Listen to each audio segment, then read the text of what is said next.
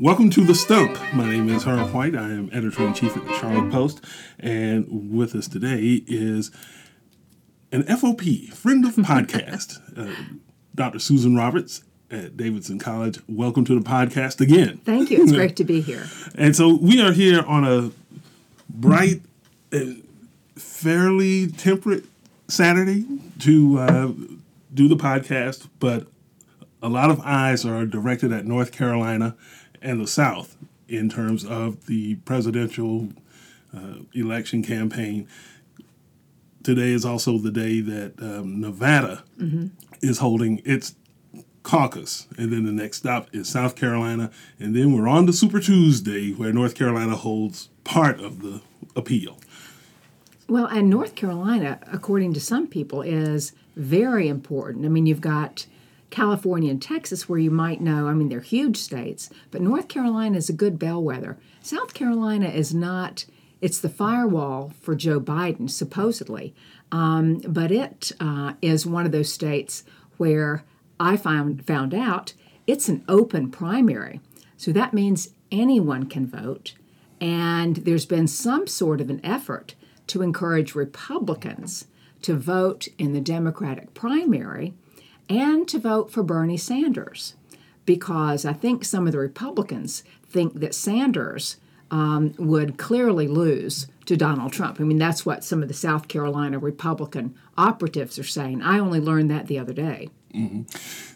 And so when you look at the way that the primary season unfolds, you had Iowa and New Hampshire, two of the whitest states in the country, and Nevada has a fairly significant Latino Hispanic Yeah. population. South Carolina's Democrats, large chunk of African Americans. What, if anything, have have these four primaries told you, or will they tell?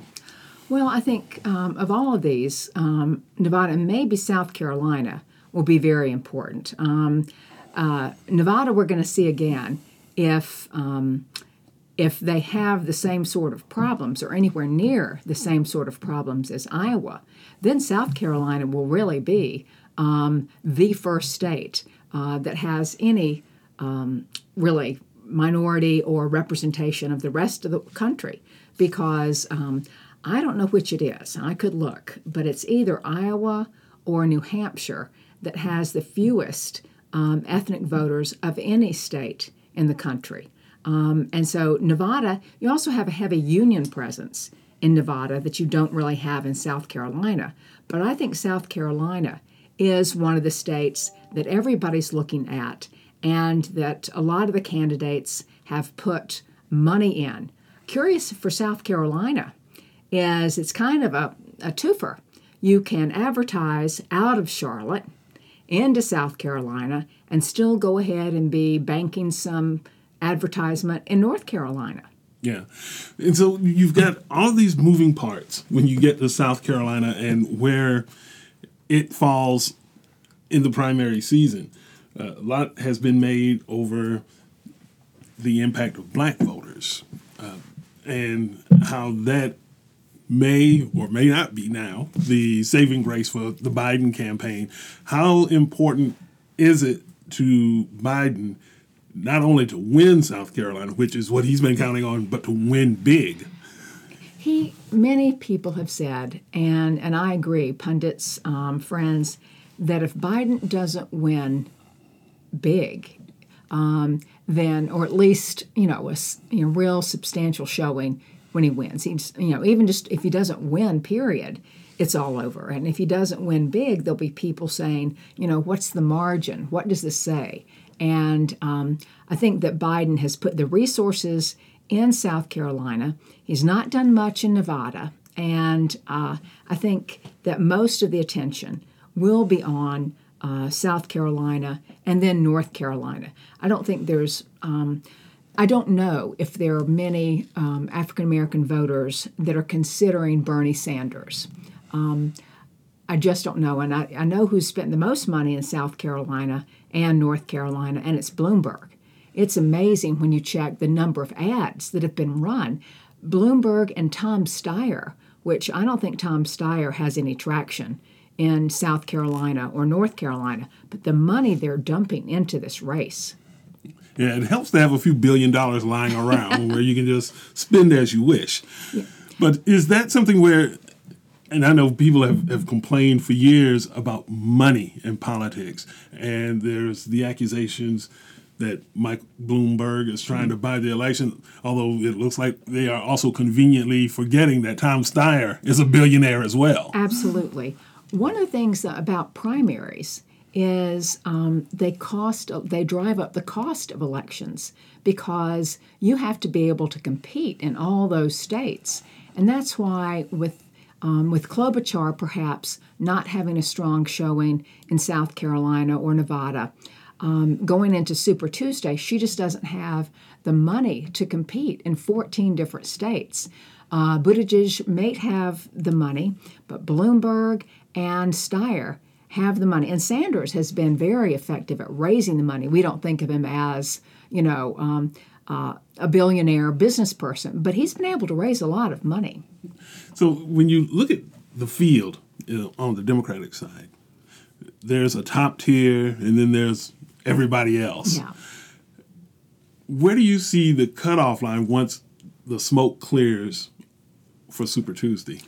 I see um, uh, four or five. Um, I see Sanders, uh, Warren, um, Biden, um, Buttigieg, and uh, and Bloomberg. But I see Bloomberg. I can't really place Bloomberg. I don't know where he is. Now he's not on the ballot in South Carolina and Nevada, so we can't really see what's going to happen. There were a lot of people that um, considered Bloomberg to be the, you know, really the top dog. But the debate, uh, his debate in Nevada, really had a lot of people second guessing, um, you know, his, his charisma or what he could do when he was in office. People say sometimes debates don't matter. This one mattered. Um, Elizabeth Warren won, you know, had a lot of money that came in right after the debate. Yeah, she raised like three million dollars right afterwards. Yeah, yeah. But even at that, you have these factions. There's the progressive wing, mm-hmm. which is represented by Warren and Bernie Sanders, and then you have that moderate group, which seems to be everybody else with the exception of Tom Steyer. Yeah. Is it one of those situations where right now you actually have too many candidates, or is this still something that's good that you have to go through the fire of primary season in order to emerge with the very best candidate? I think um, going through the primary set, uh, season, you're going to have there are many moderates, and um, I think that that's you know um, uh, Bloomberg, right? He's curious. He's, you know, more moderate, but he also used to be a Republican. As was Warren. As was Warren, and um, and so I don't know how they really. I know where Warren is. She's in the very progressive left end. Bernie Sanders is in the left end, um, and then uh, if you've got uh, Biden, Klobuchar, and Buttigieg, I think um, I think Biden will emerge, but that's not a given. That like Buttigieg might just uh, eke in front of him. Um, he's Biden has not had a strong performance. Um, uh, stronger sometimes, but he hasn't had a real strong performance in the debates. But I think he's um, the favorite son in South Carolina. Um, I wouldn't expect him to win Nevada. Mm-hmm. And when you look at polling, and I know polls are sometimes not even worth the paper they're printed on, but in North Carolina, uh, I guess it was uh, High Point uh, University, mm-hmm. their latest poll showed Sanders out in front among people who plan to vote, as opposed to uh, registered Democrats yeah. who were looking to vote, where Biden was out in front. Uh, what would you make of that? Where Sanders is top dog, at least in the polling in this state. Yeah, I think that um, you know it's a bandwagon effect if you see who wins in Iowa, and New Hampshire, you see who's getting the publicity. Um, some voters may just say, I think Sanders um, is um, the one with the movement, kind of like Trump had a movement that he could turn out and beat Donald Trump.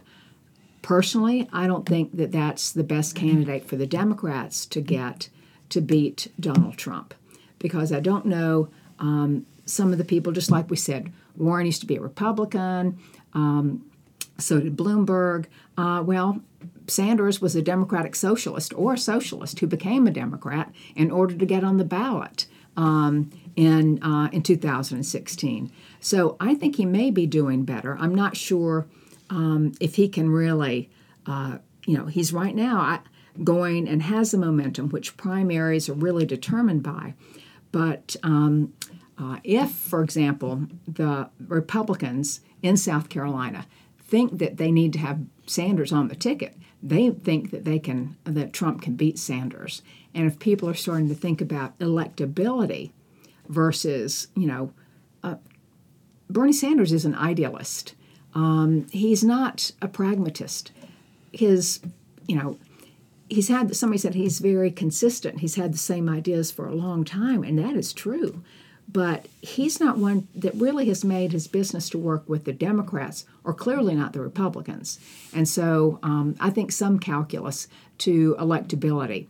I don't. I can't really fully explain um, the Sanders advantage in North Carolina right now.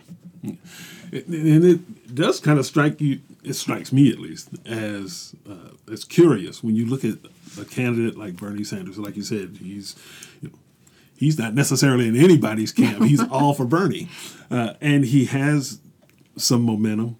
Young people seem to be wild about him, yeah. even though you think about this field of candidates. It's like, okay, well, the only young folks are Buttigieg and Klobuchar. Everybody else is like, okay, we're we're way past Social Security age. uh, very senior, um, and that's to me a little curious. But see, the millennial voters, um, you know, got behind Sanders in 2016, and many of them didn't turn out in 2016. And if those voters, those millennial voters, in which North Carolina, for example, has had um, a huge influx of millennial voters um, over the last 10 years. If they decide to sit it out because Bernie doesn't get the nomination, then the, the Democrats are looking at tough odds. And also keeping in mind that North Carolina, at least in recent history, has been a very Republican state when it comes to presidential elections. And the only ones to have won in the last, what, 50 years were Jimmy Carter in 76 and Barack Obama in 2008. Absolutely. And I, um, I agree that it's a red state. Um, some people say North Carolina is a swing state.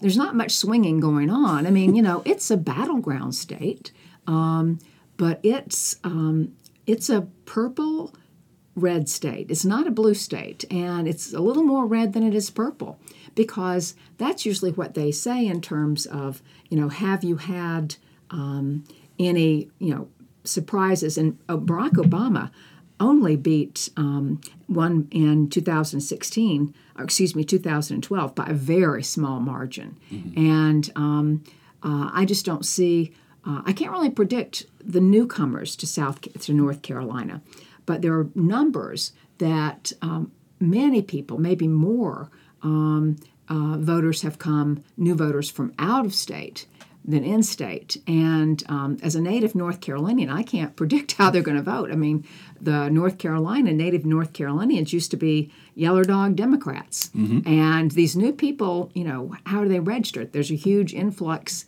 um, and unaffiliated voters. How are they going to vote? Um, will they turn out in the primary in particular? Because in a primary, usually it's the people that turn out that have a fierce loyalty to the party. And the unaffiliated voters just may not feel the need to come out. That's that's a wild card in North Carolina primary. And when you look at the state's uh, demographics, you have the younger people who are moving in from someplace else, retirees who are moving mm-hmm. in from someplace else. It seems like now the, the rarest North Carolinians are the ones who are actually born here. That, that's you're absolutely. There are fewer. I think um, uh, there may be more North Carolinians, um, maybe more people born outside North Carolina. um, in the electorate registered to vote than you have native North Carolinians. And um, that's that's just a fact. I mean, I um, sometimes, um, uh, you know, I'm out and I hear somebody say, "Oh, well, we've lived here a long time. We've been here like three or four years," and I'm going like, oh, three or four years? You're just getting started. You're just getting started. yeah. Yeah. And it- the other side of that electorate is urban versus rural. Yes. And how important will it be for uh, for that dynamic to play out, where you have the numbers in the cities, Greensboro, Charlotte, Winston-Salem, Greensboro, Yeah. Wilmington, as opposed to the not so urban areas? I, I believe that's very important. That was one of the demographics that contributed nationwide to um, 2018, and it's one of those things that you have um, the rural voters and the urban voters, um, according to the Pew Research Center, really feel like the other constituency doesn't understand their problems. And so it's not just where you live uh, that makes a difference, is what you kind of see as the critical problems. And um, it's, um, you know, the, the rural voters are the ones that feel kind of left behind. Um, we've always said uh, the great state of Mecklenburg, and now I think they say the great state of Mecklenburg, the great state of Wake, um, and I think they're feeling more and more shut out. Trump was able to mobilize those voters, and um, I think that you had Mark Meadows um, in uh, Western North Carolina was able to mobilize with the, the Freedom Caucus, and he's not going to seek reelection, but he's going to work for Donald Trump. And um, if you continue to turn out the rural voters who sometimes feel disenfranchised, then that, that helps the Republicans a, a great deal. Democrats are trying to make some outreach into the rural voters. It's just not succeeded yet. Is that something where you can look at it because we are living in an age of camps? There's the conservative camp, there's the progressive camp, there's the moderate camp.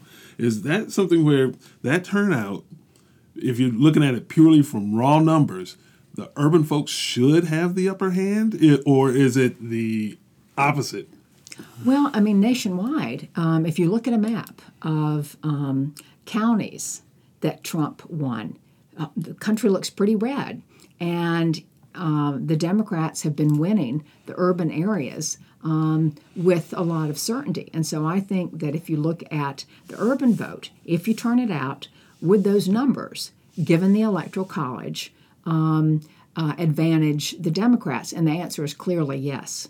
But also, too, I mean, the important to point out this: the urban areas that are more ethnically diverse and um, sometimes uh, more educated than, than the rural areas, and perhaps they see the importance of turning out. But North Carolina is, you know, uh, eastern part of the state, the western part of the state, a lot of you know rural voters, and you have small towns. Um, you know, uh, and some you know they may not get the the satellite. You and I are, are in the satellite of of Charlotte, big voice, but when you get outside, say. Um, you know, Winston Salem. Even at Winston Salem, maybe you're not hearing the the voice of Charlotte, and uh, we may be isolated when it comes to the rest of the state, because, as you know, there are Republicans in the state legislature. When we're not talking about the presidential election, but in the U.S. Congress election, have redistricted so much that um, they pretty much can guarantee Republicans will uh, go to the U.S. House. Although that will change, that has changed a little bit, but that's incredible, and that's that's the conservative nature of the North Carolina state legislature. Yeah, and so now that's going to be a podcast that we're going to get into later, no doubt. I, yeah, I've got a whole. I can speak about that for a long time. Good, we're going to get signed up for another run at this. Uh, we've talked so much about the presidential race, Yeah. but obviously this is something where that ballot is going to be huge for the primary as well as in November. Uh, talk a little bit about Congress, where you also have an an election that'll happen with the U.S. Senate. You, that's going to be competitive, as well as those House races. Well, I think that um, you have you'll have you have going to have a primary um, uh, with two Republicans for the governor's race. You're wait we're waiting to see who the Democratic nominee will be to run against Thom Tillis, and um, several of the House races. And I think those are ones that are very important because if you've got a primary, um, you've got to make sure if you're a Republican um, right now or a Democrat that you really turn out the vote. I don't think there's any, um, I haven't seen any information that says uh, either Republican or, Dem- or Republican is going to be quote unquote uh, primaried, meaning the Tea Party might come out and pick um, a candidate. Thom Tillis, um, given some of his uh, writing this editorial op-ed about Trump and the um, uh, he supported the wall, but he didn't like the emergency powers. Well, he got on Trump's bad list, and Garland Tucker, uh, for a while, was going to run against Tillis, um, and that kind of quieted down. Um, so excuse me, Senator Tillis, but you've been having to walk a kind of fine line because you're you're either um, 100% Trump or you're zero Trump. There's no, you, he doesn't tolerate any kind of middle ground or marginal uh, support. You have to be all Trump or no Trump. Yeah, 95% won't do. no, 95% won't do. yeah. So, and the other side, you know, and I think most people figure that Tillis will pretty much breeze to the Republican yes, win. yeah. That Democratic race, though, could be a bit more interesting. It could be because I think you're looking at people, neither of whom have um, huge name recognition for the Senate. And um, when you have um, for, um, uh, you know, Cong- you have for the Senate, you have Cal Cunningham and Erica Smith. Interesting enough, Republican groups so I've learned, and I may I may be incorrect, have been giving they've been having a super PAC against uh, or to run for giving super PAC money on behalf of Erica Smith because I think they think Cal Cunningham has a better chance. Yeah. Um, and I, you know, these are these are mechanics and things that people that love politics like we do really find fascinating. Yeah, that's that's really some interesting stuff because again, you have the, uh, the, the GOP and their super PACs supporting a candidate that they believe is less potent. Absolutely, and that may be some of the th- same things about you know Bernie Sanders, and as you pointed out in the first, money. You know, it's all about the money, um, and um, I don't know that people are watching that race as closely. But if they did, they'd have to say, okay, who's paying for what? And I'm sure Erica Smith didn't say, I want your support from this super PAC. Yeah, but um, because the, the way the laws are written, yeah. anybody can form a super PAC and roll out a commercial. I, I want to mention one thing before um, uh, I forget. And that is kind of interesting to me that uh, both Vi, Vi Lyles and uh, former Governor Bev Perdue have endorsed Bloomberg. Mm-hmm. And I I haven't seen the, the statements which they made that declaration, if there were. I'm um, I'm a little bit surprised they did that in really? advance of the primary. Really? I mean, because yeah. on the other hand, uh, former mayor and former uh, transportation secretary uh, Anthony Foxx yeah. announced his support for Joe Biden in, in our publication yeah. of all places. um, I forgot about that. Uh, I just I think that it was. Um, uh, and it may be a little early. I was thinking they might reserve until they see maybe how um, a Biden might be doing in um, in North Carolina. But I think that they must think that, um, as many people do, that it's going to take money um, to defeat Donald Trump. And um, uh, is in an interesting position because of some of the backlash she got about bringing the Republican National Convention um, to Charlotte. I think that's going to be, when you look at the general election, that's going to be a lot of free publicity for the Republicans. And I can't even anticipate the impact that's going to have. But every Republican in the state running for every office will have a little, like, you know, where they say 15 minutes of fame or 10 minutes of fame. Um, so I don't know how that will help. But um, I think that it is, you have some people, and I can see that um, uh, probably Anthony Foxx worked with Joe Biden in some capacity, mm-hmm. and um, uh, I can see that as as a little bit more. Of course, these were these um, endorsements were before um, Bloomberg's uh, less than stellar performance in, in Nevada for the um, debate. Yeah. When you put on your down the road futuristic hat, Yeah. what will the North Carolina primary turn on? Will it be demographics? Will it be money? Will it be TV advertising? Or is there a wild card? Well, I think there's always a wild card in terms of um, the momentum. Who comes out of Nevada and South Carolina with the momentum? But um, I think some of it's going to turn down, turn into demographics, because if you have um, Democrats who are thinking, and I know some myself, some of my friends have said, I early voted and I early voted for Bloomberg.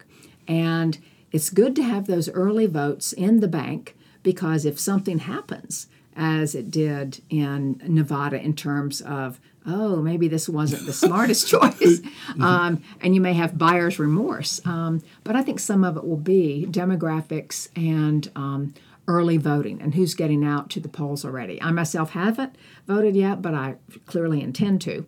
Um, but I think it's demographics and maybe you know it's a very expensive media market. Charlotte is very expensive, and so um, uh, the ads may come here more than they will some other places. Uh, and it is, um, you know, uh, semi-closed primary, so Republicans cannot vote in North Carolina's primary unless they declare themselves unaffiliated. Um, and so I think it's going to come down to demographics.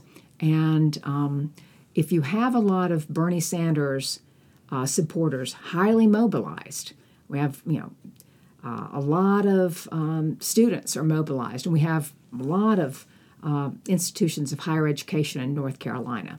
Um, if they turn out, and they might turn out in a primary um, more than, and we're talking about the primary here, or the general election.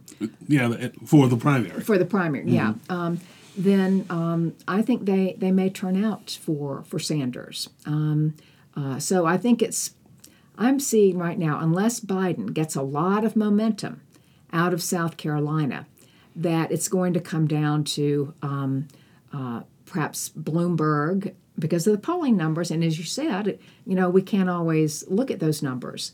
Um, but Bloomberg and and Sanders, and who who gets that little edge? Um, you know, because Klobuchar and Buttigieg have really put forth a great effort, but it's not. I mean, Buttigieg is up there, but Klobuchar just hasn't had the showing uh, in the poll numbers that um, some people might have predicted from her pretty steady and sturdy debate performance. Yeah.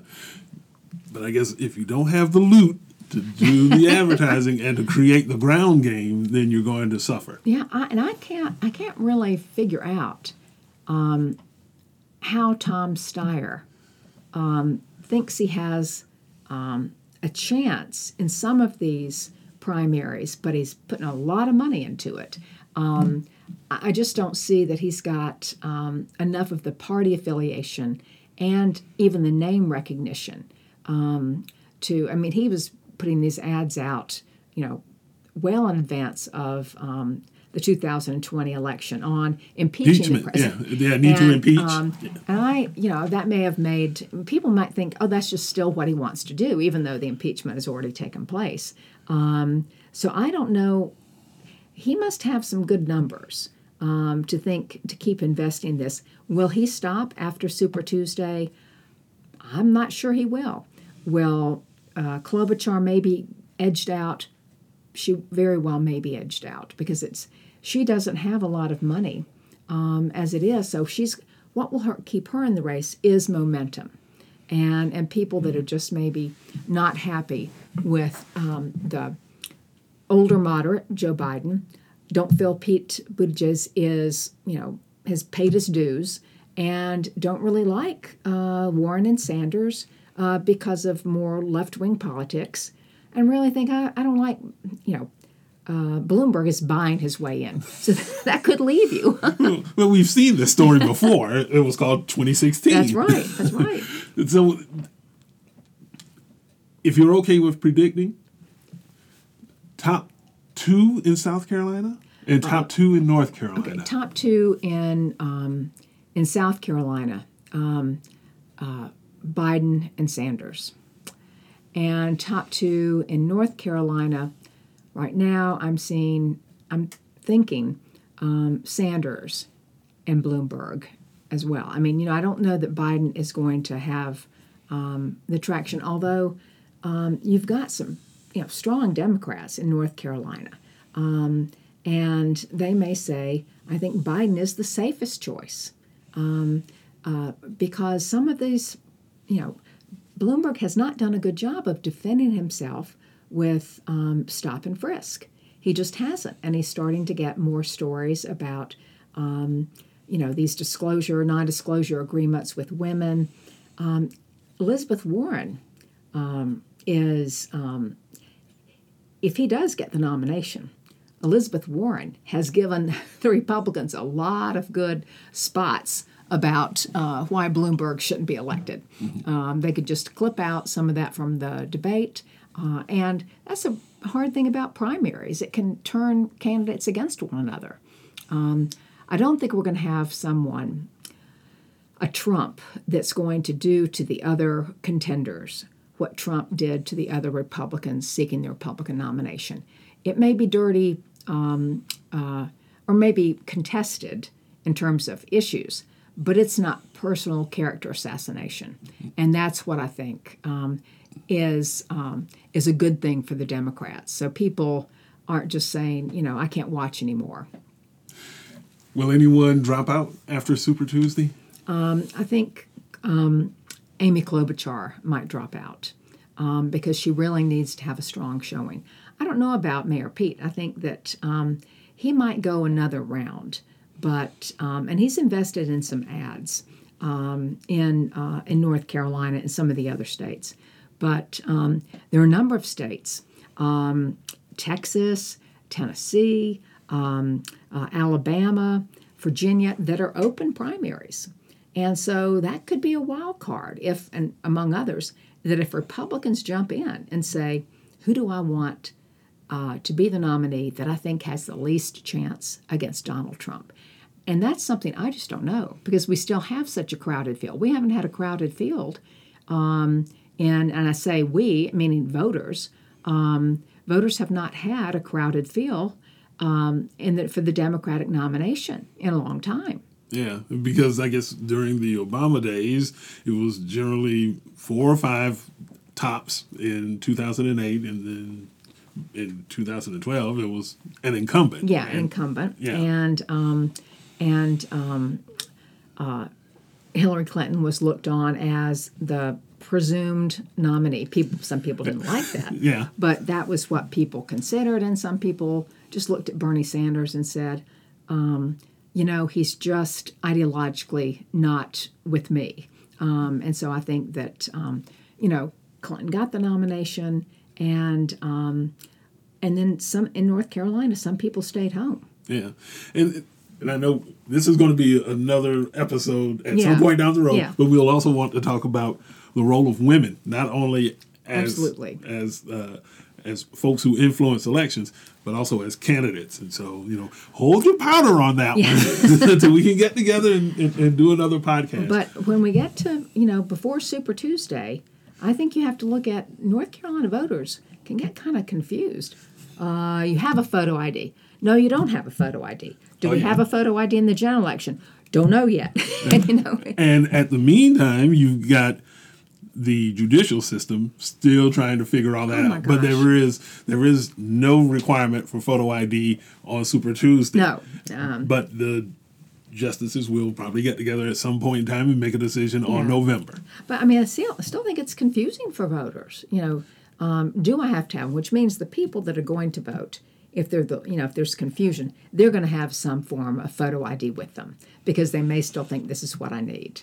Um, and you know, um, uh, it's a confused elect. What district am I in? Do I need photo ID? I had a friend call me and say, um, I'm an unaffiliated. Can I vote in the primary? Uh, North Carolina primary. I said, yes.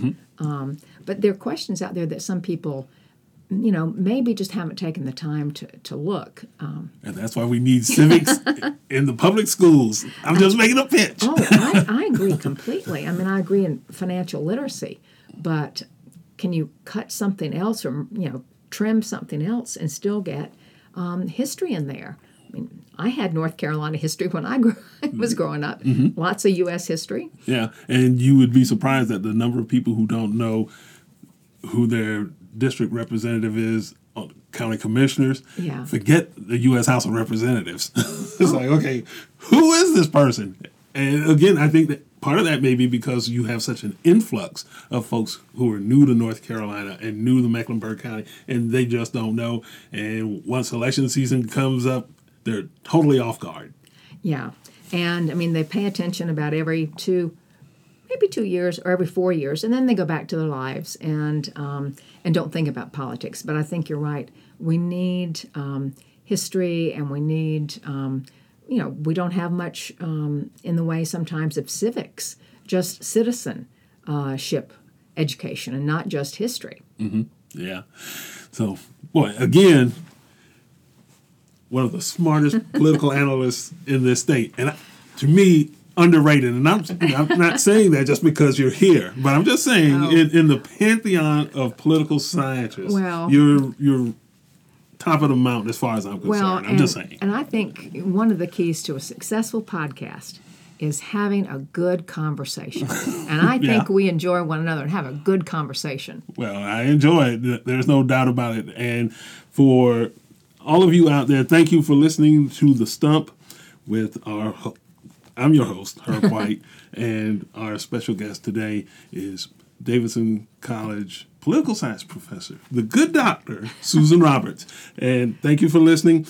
Be sure to check us out at uh, Spotify, Apple Podcasts, as well as our website, thecharlottepost.com. Wherever you get podcasting these days, come check us out. We'll be there. And uh, follow us on social media Twitter, Facebook, Instagram. You know, the usual rogues gallery of social media. My name is Herb White. Thanks for listening.